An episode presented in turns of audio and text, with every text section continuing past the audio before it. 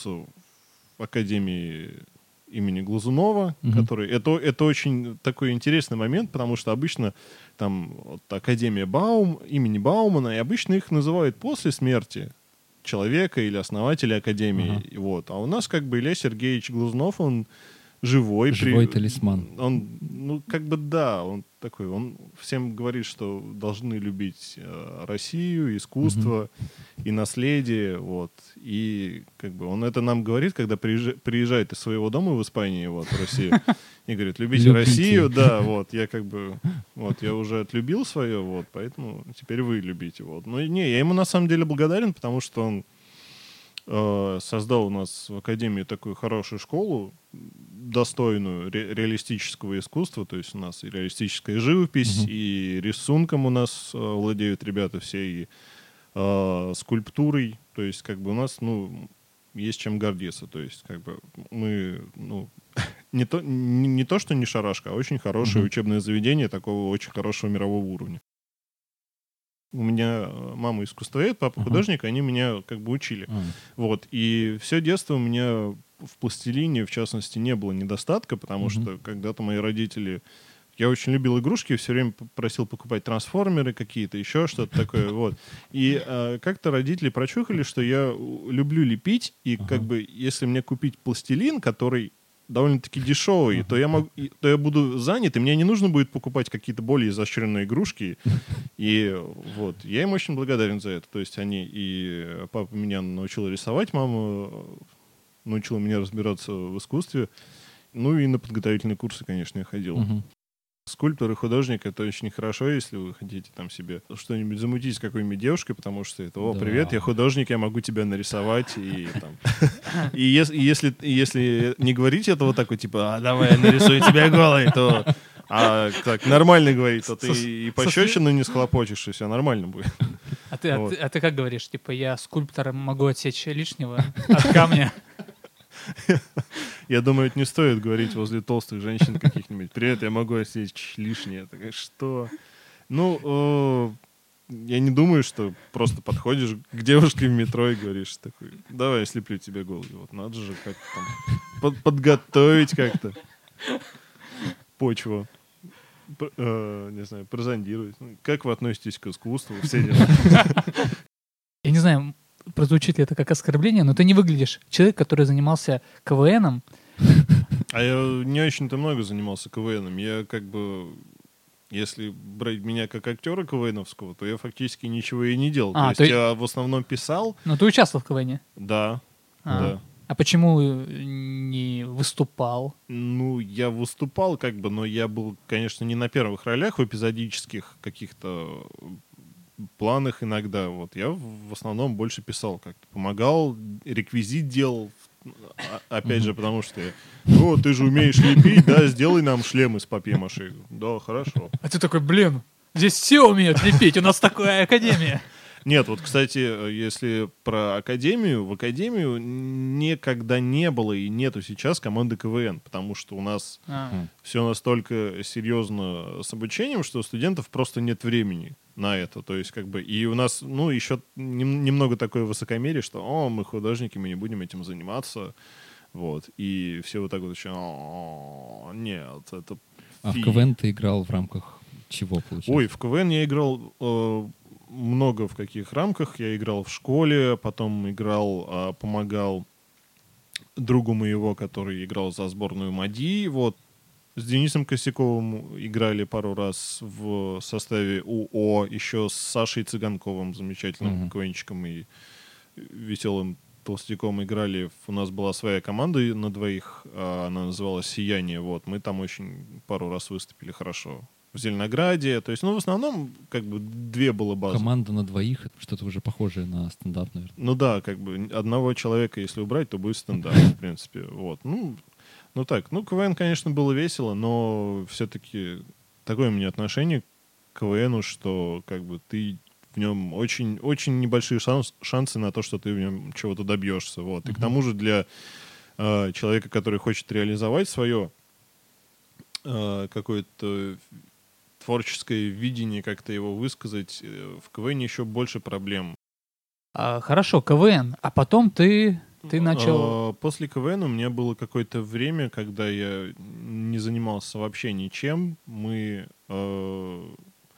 А, мы еще с Денисом начали писать Зайцева еще до стендапа. Вот. И, А, подожди, вы начали, по-моему, до стендапа. вы начали писать еще не телевизионную? В смысле? А, то есть ты там был на стадии, когда это было типа пилотом каким-то или идеей? А, я был где-то на стадии серии до... Не помню уже, серии до пятой где-то я принимал активное участие, как, Мгм. какое-то, вот, там помогал писать, потом мне так на- наскучило, и я стал так... Просто меня это перестало, ну, так сказать, возбуждать. Вот, я перестал активно писать, что-то придумывать, и там сформировалась э, своя команда, и как бы они прекрасно написали. Дописали первый сезон и написали еще два. Подожди, это было, ты говоришь, до стендапа. Да, это было...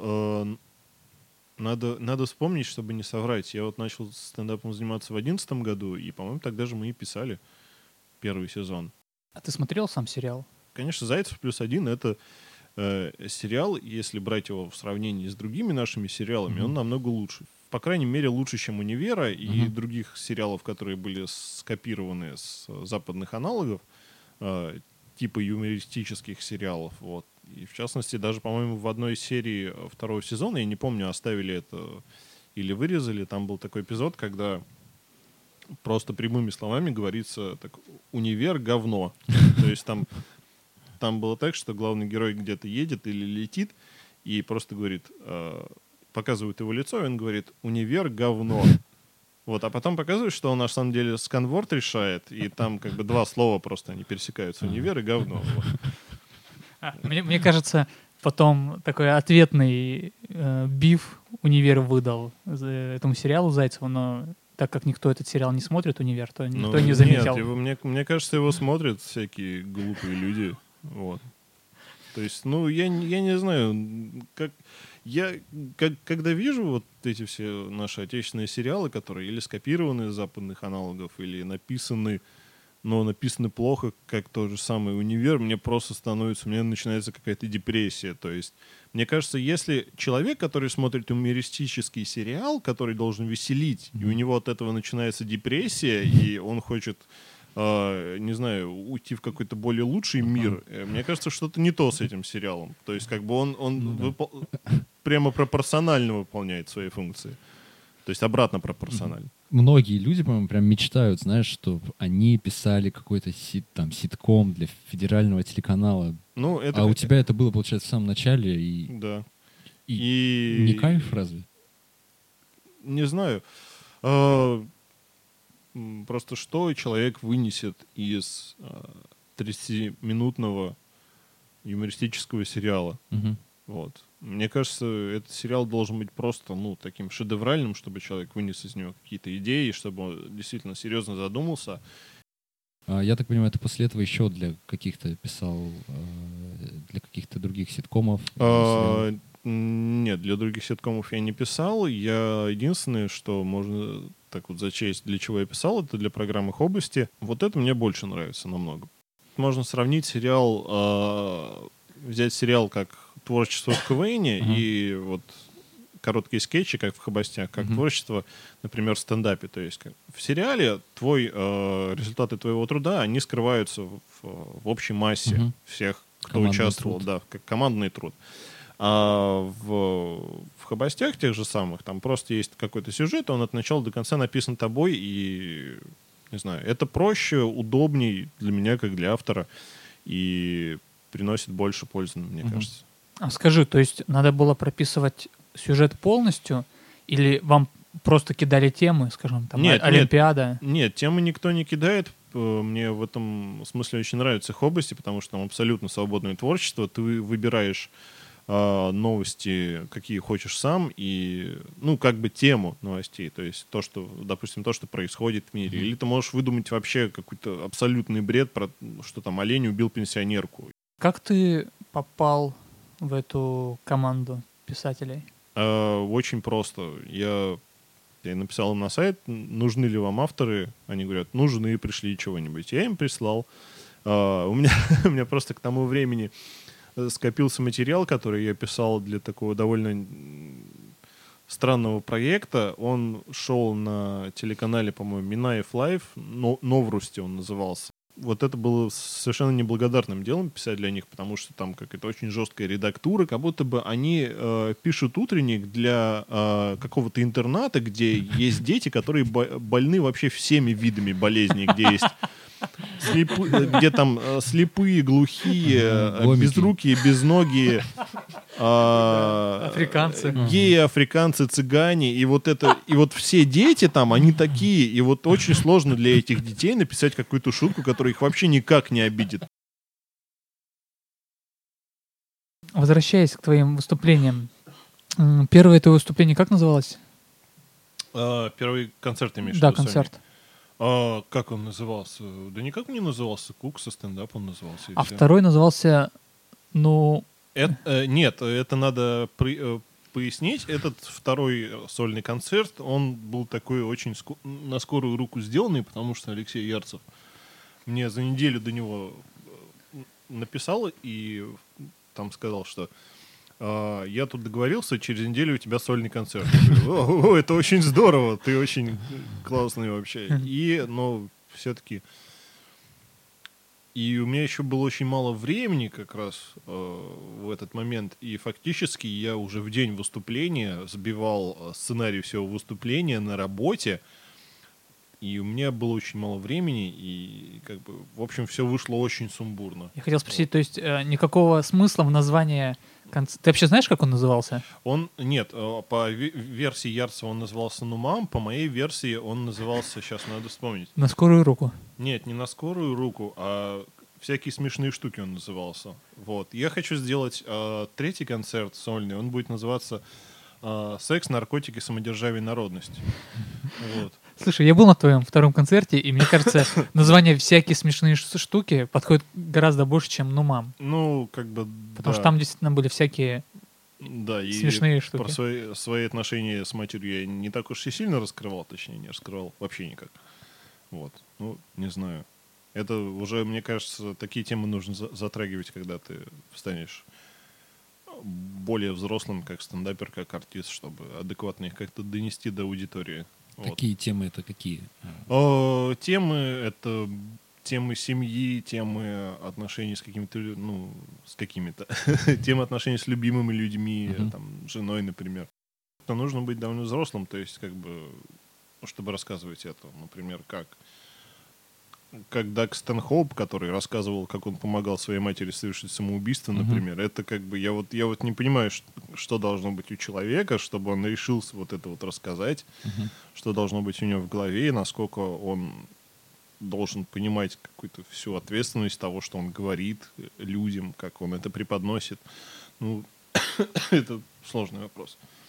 А, странно, ты, ну вот эти вещи, они все uh-huh. прямо тебя касаются по-настоящему ну, это то, с чем ты там каждый день живешь, то, что по-настоящему беспокоит. По идее, из этого должно быть да, проще они... сделать какой-то смешной материал, искренний, чтобы Да, они, про... они, конечно, меня напрямую касаются, но нужно понимать, что э, происходит в отношениях с близкими людьми, и оценивать это трезво, не с позиции mm-hmm. как, каких-то, не с позиции юношеского максимализма, который mm-hmm. у меня Обид, просвечивает еще Э, во многом, да, какие-то с позиции какой-то обиды. Нужно это трезво и абсолютно э, с кристальной ясностью понимать, что произошло, чтобы uh-huh. потом из этого сделать какую-то шутку. Uh-huh. Вот, как бы это странно не, не звучало, и вынести это на всеобщее обозрение. Ну, это, конечно, самый выигрышный э, тип материала, чтобы зритель прочувствовал к тебе какую-то близость, что uh-huh. ты вот рассказываешь ему такие откровенные вещи, uh-huh. вот. Но это надо уметь делать.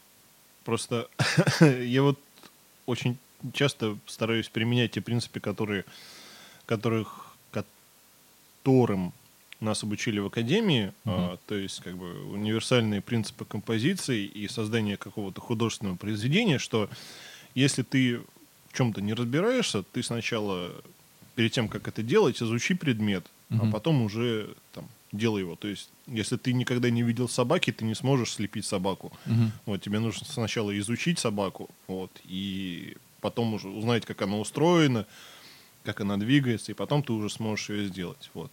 личного материала ты не касаешься, у тебя как раз больше про...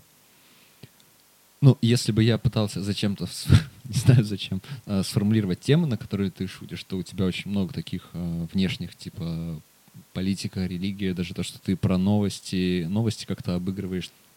Тебе есть что об этом сказать? Ты это видел, ты это знаешь? То есть вот те, те же Ну, самые если, критерии, которые... если, да, если я шучу про новости, вы спрашиваете, видел ли я их, да, я видел новости, поэтому я решил про них пошутить. Как бы могу выразить свое мнение, то есть я не пытаюсь навязывать людям что-то, Мгм. я пытаюсь э, сообщить, что вот я увидел какую-то новость Мгм. и понял, что в ней есть какой-то парадокс, который э, лишает ее какого-то смысла, что люди делают какую-то чушь или Мгм. то, что они делают что-то, чего они не понимают. Я пытаюсь рассказать зрителям об этом, то есть э, сказать, что это какая-то глупость и что как бы происходит что-то, ну, либо не стоящее внимания, либо то, на что, наоборот, нужно обратить внимание, потому что, ну, это какая-то дурь вообще, и не, не делайте так. У тебя вот был блог в твоем э, сольнике про людей, которых ты ненавидишь. Мне кажется, слово «ненавижу», оно прям очень сильно эмоциональное. Ну, да, как бы, Ведь я Я- к тому, что ты ну- мог подать материал, просто высмеять их, но ты прям вот заявляешь, ненавижу такого-то, ненавижу этих. м, конечно, это довольно-таки громкое слово, но просто не хотелось особо рассусоливать, рассказывать. Я не буду говорить на концерте, на котором важно время и какая-то лаконичность ре- речи. Я не буду говорить вместо слова «ненавижу». Я признаю их право на жизнь, но все-таки они не очень хороши. Вот. Ну, просто для эмоционального окраса. То есть это так же, как и в музыке. Там, там же берут какие-то там мажорные или минорные ноты для выражения настроения. Вот. И тут то же самое, я думаю, происходит. Вот. Ну и в конце концов их есть за что ненавидеть. Вот. Мне вспомнился э, Джордж Карлин, у него там был, по-моему, материал «Люди, которые, э, которых Которых стоит убить? Да. Скажи, ты ориентируешься на каких-нибудь комиков в своих выступлениях? А, как? Я, конечно, не стараюсь их никого спародировать. Мне э, я не то что ориентируюсь, скорее учусь. То есть я учусь, как э, кто-то обсмеивает какую-то тему, кто как ее изображает, приемы высматриваю разных комиков, как можно а, Например, какую-то тему подать. Например, э, последнее, может быть, что Вот пос- зацепило. последнее меня зацепило у Билла Бера. Мгм. Вот, то, как он изображает э, таких э, э, американских таких мещан с их обывательскими мнениями, как он их изображает. То есть какая-нибудь женщина, которая думает, что то, что она говорит, это очень умно, и то, что к этому стоит прислушиваться, как он изображает их тембр голоса, Ага. что он говорит, Uh, you know, you know, I just want to say that it's it's impossible. That's wrong. No, no. И у него очень хорошо это э, получается, потому что я, и я сразу ему верю. Я, я сам видел таких э, людей, которые также говорят, ну, хоть у нас в России, но они также говорят, они тоже имеют свое мнение, которое, ну, абсолютно какое-то тупое, что и люди, которые не понимают вообще, что они говорят. И я вот у него учился. Ты чувствуешь, что тво- твои выступления действуют на тебя как э, терапия? В определенном смысле да, потому что э, я заметил, что с тех пор, как я начал выступать, мне стало легче как-то общаться с людьми, потому что я б- по своей натуре жуткий интроверт, вот, то есть Мгм. и э, как бы мне иногда бывает просто страшно выходить на улицу, я думаю, что, блин, мне придется видеть людей, общаться с ними, какие-то э, транзакции проводить с ними, давать им деньги, что-то отвечать, и а, стендап это действительно такая терапия, когда ты выходишь, и есть множество людей, ты должен им говорить что-то, преподносить себя. Я Вот, хотел немножко, э, я неправильно задал вопрос. Вот ты высказываешь свое мнение, да. и люди как-то реагируют. Надеюсь, они смеются. И терапия в смысле как психоанализ, когда ты выговариваешь свои проблемы и получаешь одобрение со стороны М. незнакомых людей. Ну, я в данный момент пока еще все-таки не выговариваю, не выговариваю свои Ну, проблемы. не проблемы, а мнение. Ну, мнение, э, э, мнение, Мнение конечно, выговорить ничего не стоит, в принципе. Нет, Да. ну, нет, ну смотри, когда люди смеются, это значит, что они с тобой согласны. Там, Но не э, всегда это значит, что люди со мной согласны. Э, Скорее всего, это значит, что люди считают эту ситуацию смешной, потому что у каждого свое мнение, и я думаю, что э, комики не должны так сильно влиять на мнение людей, э, на их мировоззрение. Комики должны смешить людей, они должны э, заставлять людей задуматься о каких-то вещах, которые сами по себе, ну, Абсурдны. абсурдны и нелогичны. Но меня э, раздражает вот эта ситуация, которая была вплоть до недавнего времени, что все насмотрелись э, Джорджа Карлина и других стендаперов, которые э, занимали такие четкие атеистические позиции, и они вот и люди начали э, в, там, в социальных сетях и просто в разговорах сыпать э, цитатами из, там, из Джорджа Карлина, которого я, конечно, уважаю. И, и они преподносили вот в своих каких-то атеистических убеждениях вот эти цитаты как какую-то последнюю истину и инстанцию. И я считаю, что не должен э, комик, точнее, нет, комик может как-то рассуждать о своем э, взгляде на мир, но люди не должны воспринимать это как какую-то абсолютную, повторюсь, истину, потому что если, допустим, возьмем, например, религию, там что-то там, кто-то критикует там христианскую веру или, например, ислам, если если я, допустим, зах- э, захочу, э, как, как должен поступать, по моему мнению, э, умный человек? Он, чтобы разобраться в каком-то вопросе, он должен обратиться к специалисту Мгм. или посмотреть специальную какую-то литературу. Но если человек составляет свое мнение на основе просмотра юмористического концерта, то есть как бы человек сидит и думает, так, как же я отношусь к католичеству? Так, посмотрю-ка я Джорджа Карлина, что он скажет по этому поводу? И Джордж Карлин говорит, что вот, да, вы представляете, что это такой бред, на вас с неба смотрит э, бородатый мужик, который убивает вас, но в это же время любит. Это же бред. Ну, да, это... Да, человек выражает свое мнение э, здорово. Это и, шутка. И это шутка, это смешно. Как бы. Он может э, действительно придерживаться каких-то своих воззрений и считать, что все это бред, но, но люди не должны э, следовать ему э, буквально. Мгм. Люди должны более как-то тщательно вглядываться в какие-то вопросы, потому что все вот наслушались какого-то юмориста, и их зацепили эти слова, и вот они говорят, что надо посносить все церкви. Ну, блин, Мгм. ребят, как бы изучите, не знаю, историю вопроса, отношение к- в разных слоях населения к этому вопросу, и, ну, не будьте такими однобокими. Вообще это странно, мне кажется. Джордж Карлин бы просто прям всеми силами души ненавидел бы тех людей, которые сейчас от него фанатеют. Мне сейчас... Этих школьников, которые... «А, Картинки с Джордж... Он бы просто... Ой, ёб твою... А, Да-да-да-да-да. Ч- Зачем я это все делал? Но это, мне кажется, обратная сторона известности. То же самое у нас э, в стране могло быть с Высоцким и Цоем, Мгм. если там гипотетически они сейчас воскреснут и увидят э, людей, которые сидят и по подъездам поют их песни, и они скажут, Мгм. зачем я это делал вообще? То есть, ребят, я... Ну, это не Кинчев, который до сих пор жив, и, его устраивает, что лю- люди ходят в майках э, Алиса. Алиса, да, и считают, что это серьезная философия, мировоззрение, рок, Русь, крест. Это что, что? Как ему вообще это в голову пришло? Ты- Тебя устраивает э, количество, э, сколько люди смеются на твоих выступлениях? Тайм- Тайминг. Нет, ну, само количество смеха.